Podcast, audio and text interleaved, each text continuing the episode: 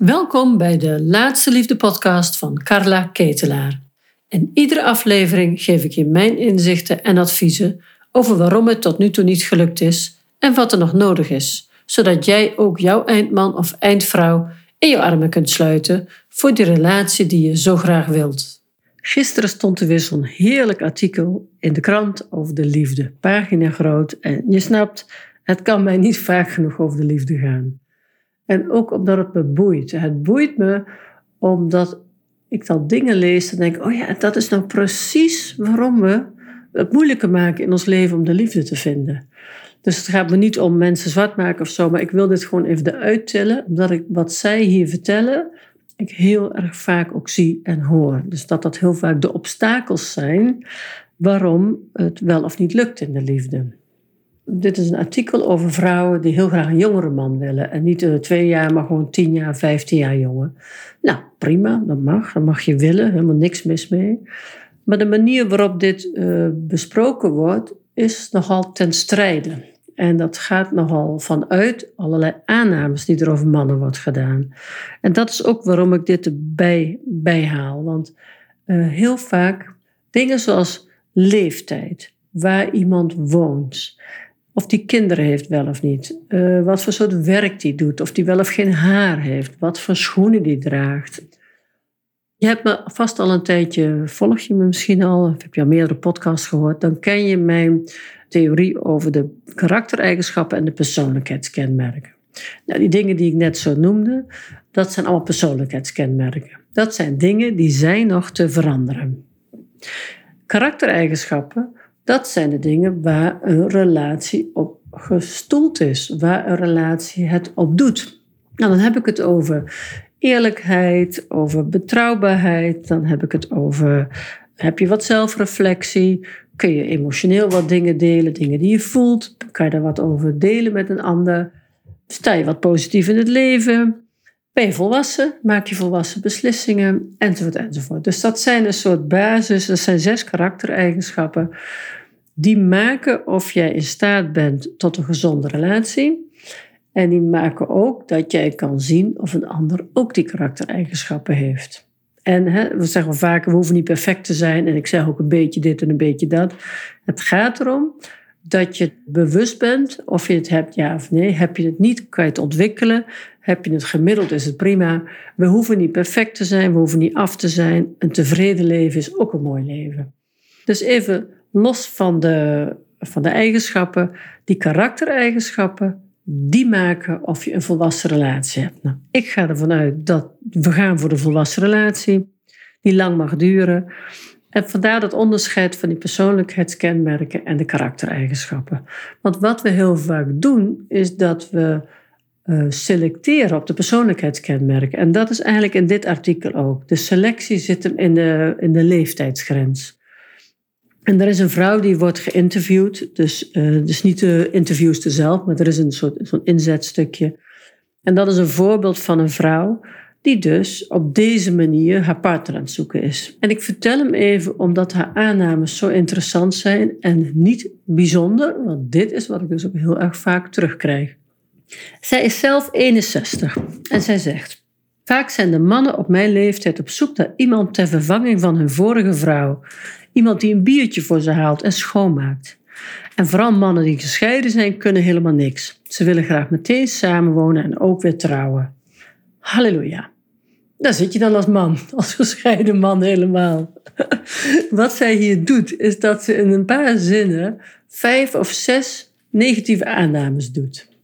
Ik ga nog even door. Uh, een diepe zucht. Ze zijn vaak uitgeblust, verzorgen zich niet meer zo goed. Uitgezakte mannen met buiken die heel ontevreden in het leven staan. ik moet er ook een beetje om lachen.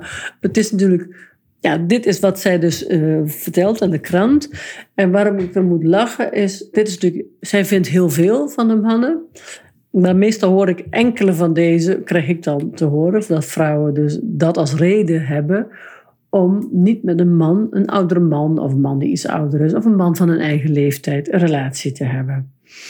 Waarom ik er ook om moet lachen, is dit is natuurlijk hoe zij, het is met haar kijk, zegt zij dit. Met haar blik vertelt zij dit. En daarom noem ik het ook aannames. Want een aanname is natuurlijk nooit objectief. Nou, is dat ook, wat ik vertel is ook niet objectief, maar aannames zijn per definitie heel subjectief, want een aanname is gestoeld op een eerdere ervaring in je eigen leven. Als ik haar een beetje inschat, dan denk ik dat zij met meerdere mannen gedate heeft die in haar plaatje pasten. Maar ligt dat nou?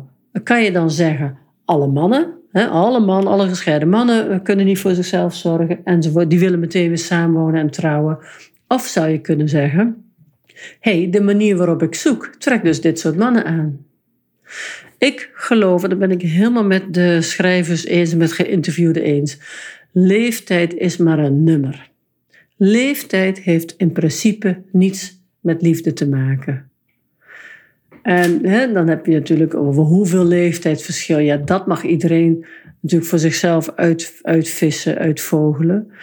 En ik begrijp ook als je 75 bent dat je geen man van 15 jaar ouder wil. Helemaal helder. Als, jij, als je op zoek bent naar een nieuwe liefde. Uh, en als je heel jong bent, dan is, speelt dat ook weer anders. Maar de meeste mensen in die middengroep leeftijd, waar we dan, hè, stel dat je liefde zoekt, nog heel veel jaren gelukkig met iemand zou kunnen zijn.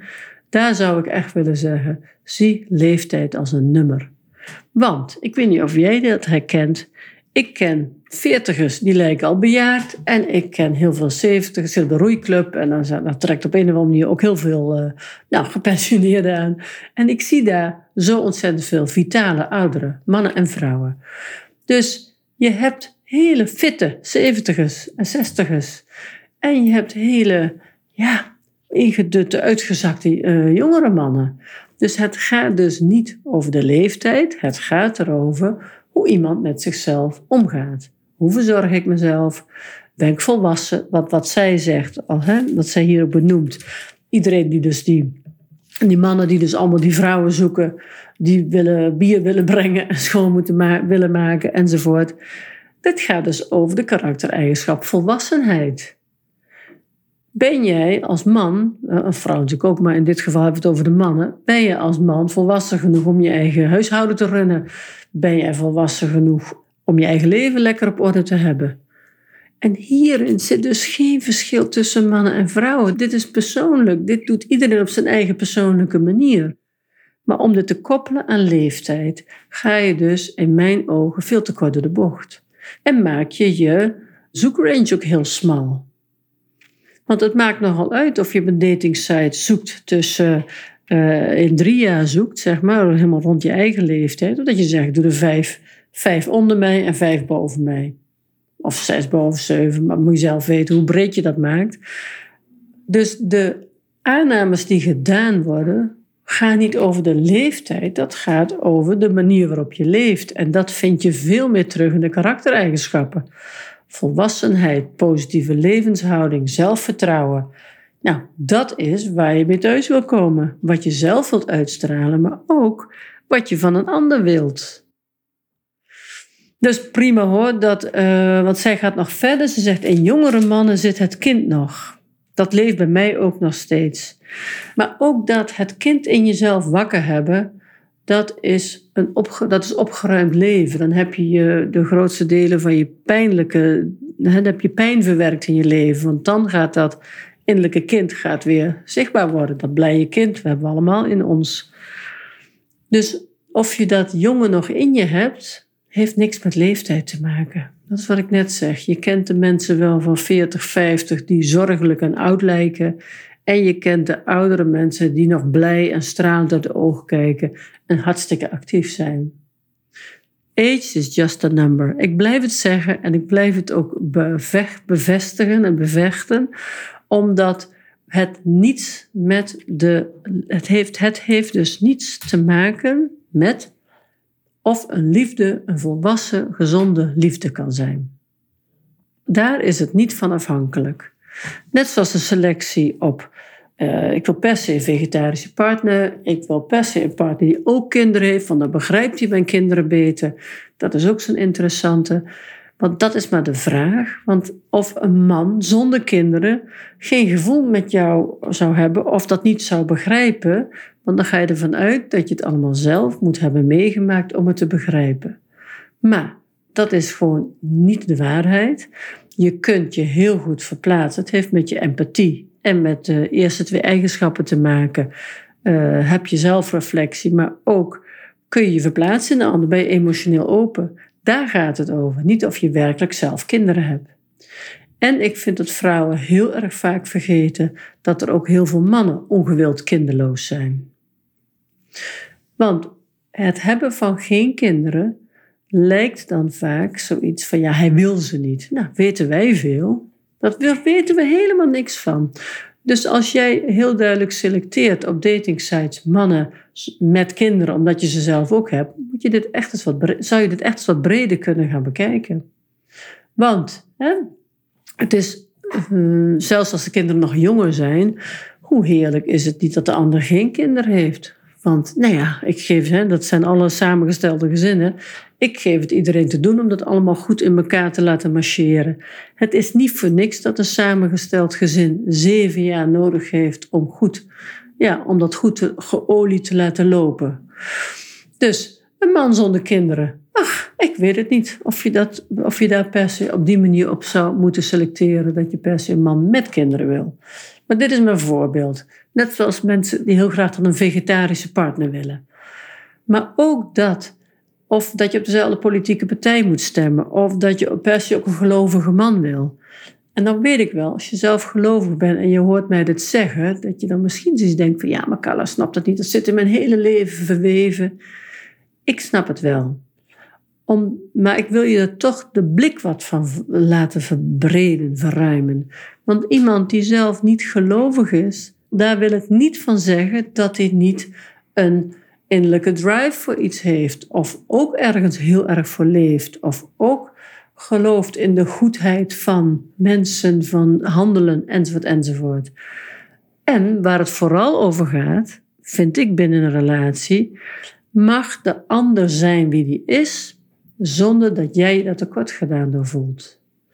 Dus mag iemand uh, uh, mag iemand niet jouw geloof hebben, bijvoorbeeld? Ik, ik, ik dwaal wel alle kanten op, zeg. Van leeftijd, vegetarisch, wel of geen kinderen naar het geloof. Maar dit zijn allemaal van die thema's waar we vaak heel narrow, heel, heel beperkt in kijken. Dus waar het om gaat is niet dat je hetzelfde gelooft of dezelfde politieke keuze maakt, maar of je het van de ander kunt verdragen dat hij het anders doet. Je hebt wel een relatie, maar je bent niet elkaars eigendom, je bent niet elkaars, eh, je hoeft niet alles hetzelfde te vinden. Ieder mag authentiek zijn eigen keuzes en haar eigen beslissingen nemen. En dat is met het geloof ook zo. Als je, uh, ik heb toevallig meerdere vrouwen die een partner hebben gevonden in mijn programma. En met één, die had wel een gelovige man, maar de andere niet. En die heeft daar een heel, die zegt dat ook heel prachtig, zegt ze. Weet je, het is zoveel meer. Eigenlijk hebben wij zoveel meer dan dat ik in het begin dacht dat het per se vanuit het geloof zou moeten. Weet je, hij gaat af en toe mee naar de preek, hij gaat af en toe mee naar de kerk, we bidden. Hè? Als ik bid, bidt hij vaak mee. En weet je, waar hij het niet wil, doet hij het niet. Maar daar zit een hele mooie mix in. Hij had nog nooit iets met geloof gedaan, dat was in zijn leven geen thema. Maar zo langzamerhand nou, hij onderzoekt het, hij bekijkt het. Zij doet haar eigen ding als zij dat wil. En af en toe hebben ze, dus hebben het erover. Het is natuurlijk, een, het, is natuurlijk het, uh, het goed willen leven zit niet alleen in het geloof. dat is natuurlijk waar we het helemaal in, ja, moet ik het zeggen, helemaal in doorbeleven. Maar ook mensen zonder geloof willen heel graag goed leven. En laten ze hebben ook een innerlijke drive die gevoed wordt vanuit een ander deel, misschien dan niet direct het, het hogere. Het, maar daar zit flexibiliteit. Dit gaat over flexibel zijn.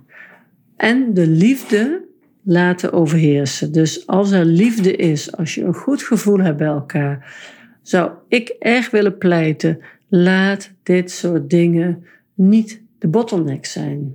Laat het je niet onderuit halen als de liefde goed is en vooral ook aan het begin van de reis natuurlijk, hè, want je wilt een nieuwe partner vinden. Nou, waar zet ik mijn piketpaaltjes? Wat wil ik dat iemand per se niet doet of per se wel doet? En dan blijf ik ervoor pleiten, net als het leeftijdsverhaal van het krantenartikel, dan blijf ik ervoor pleiten. Maak onderscheid tussen wat nog veranderbaar is, veranderlijk kan zijn en wat niet. Karaktereigenschappen kunnen alleen maar veranderen. Dat kan alleen maar door intrinsieke motivatie van iemand, door de innerlijke wens om te groeien in bepaalde dingen van jezelf, kan het nog veranderen en bijschaven en toenemen. Maar uh, en persoonlijkheidskenmerken zijn op alle momenten te veranderen. Want daar kun je het over hebben samen. Je kunt uh, daar, vanuit, het, vanuit de liefde vind je, grappig genoeg, voor dat persoonlijkheidsdeel altijd een oplossing. Dat gaat over mildheid, dat gaat over elkaar meenemen, een stukje in jouw wereld en dan ga je een stukje in zijn wereld mee. Openstaan. Dat gaat echt over hoe vinden wij een vorm samen over dingen waarin wij wat afwijken van elkaar. En het is ook niet waar dat als je dat allemaal keurig prachtig bij elkaar hebt en je hebt heel veel overeenkomsten, dat de relatie dan veel makkelijker is. Dat is ook niet waar. Een relatie gaat makkelijker of minder makkelijk als de zes karaktereigenschappen, als die goed op orde zijn, ga je het gewoon goed hebben samen. Met die liefde die erbij komt, is dat, een, is dat zeg maar eh, de motor waar je op draait. En die persoonlijkheidskenmerken zijn leuk, maar niet noodzakelijk. Dus mijn, mijn pleiten is, kijk aan het begin van de rit, als je gaat daten, kijk eens of je die luiken wat verder open kunt zetten. Dat je die aannames of die, die wensen die over de persoonlijkheidskenmerken gaan wat loslaat. Dan maak je eigenlijk je kans om een goede liefde te vinden veel groter. En ga wel kritisch zijn als je, als je onderweg bent samen. Ga wel heel serieus in de eerste plaats bij jezelf kijken. Heb ik de karaktereigenschappen? Maar neem ook de ander duidelijk mee in jou. Dat hoef je allemaal niet met hem te bespreken, hè? maar je weet het gewoon. Dit en dit heb ik op orde. Hoe zit dat bij de ander? Moet ik hem altijd biertjes brengen? Moet ik altijd schoonmaken omdat hij er zelf een troep van maakt? Enzovoort, enzovoort. Vraag jezelf dan af of je dat wil, maar dat heeft gelukkig niets met de leeftijd te maken. Voel je geïnspireerd door wat ik vertelde? En voel jij langzamerhand ook weer jouw verlangen? Dat je het eigenlijk ook heel erg graag zou willen.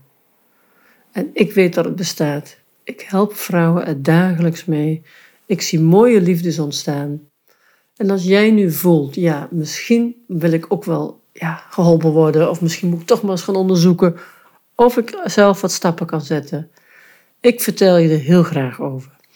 Ik doe dat in een gratis webinar. Daarvoor kun je je opgeven via mijn website laatsteliefde.nl. Kijk je bij gratis en dan zie je inschrijven webinar staan.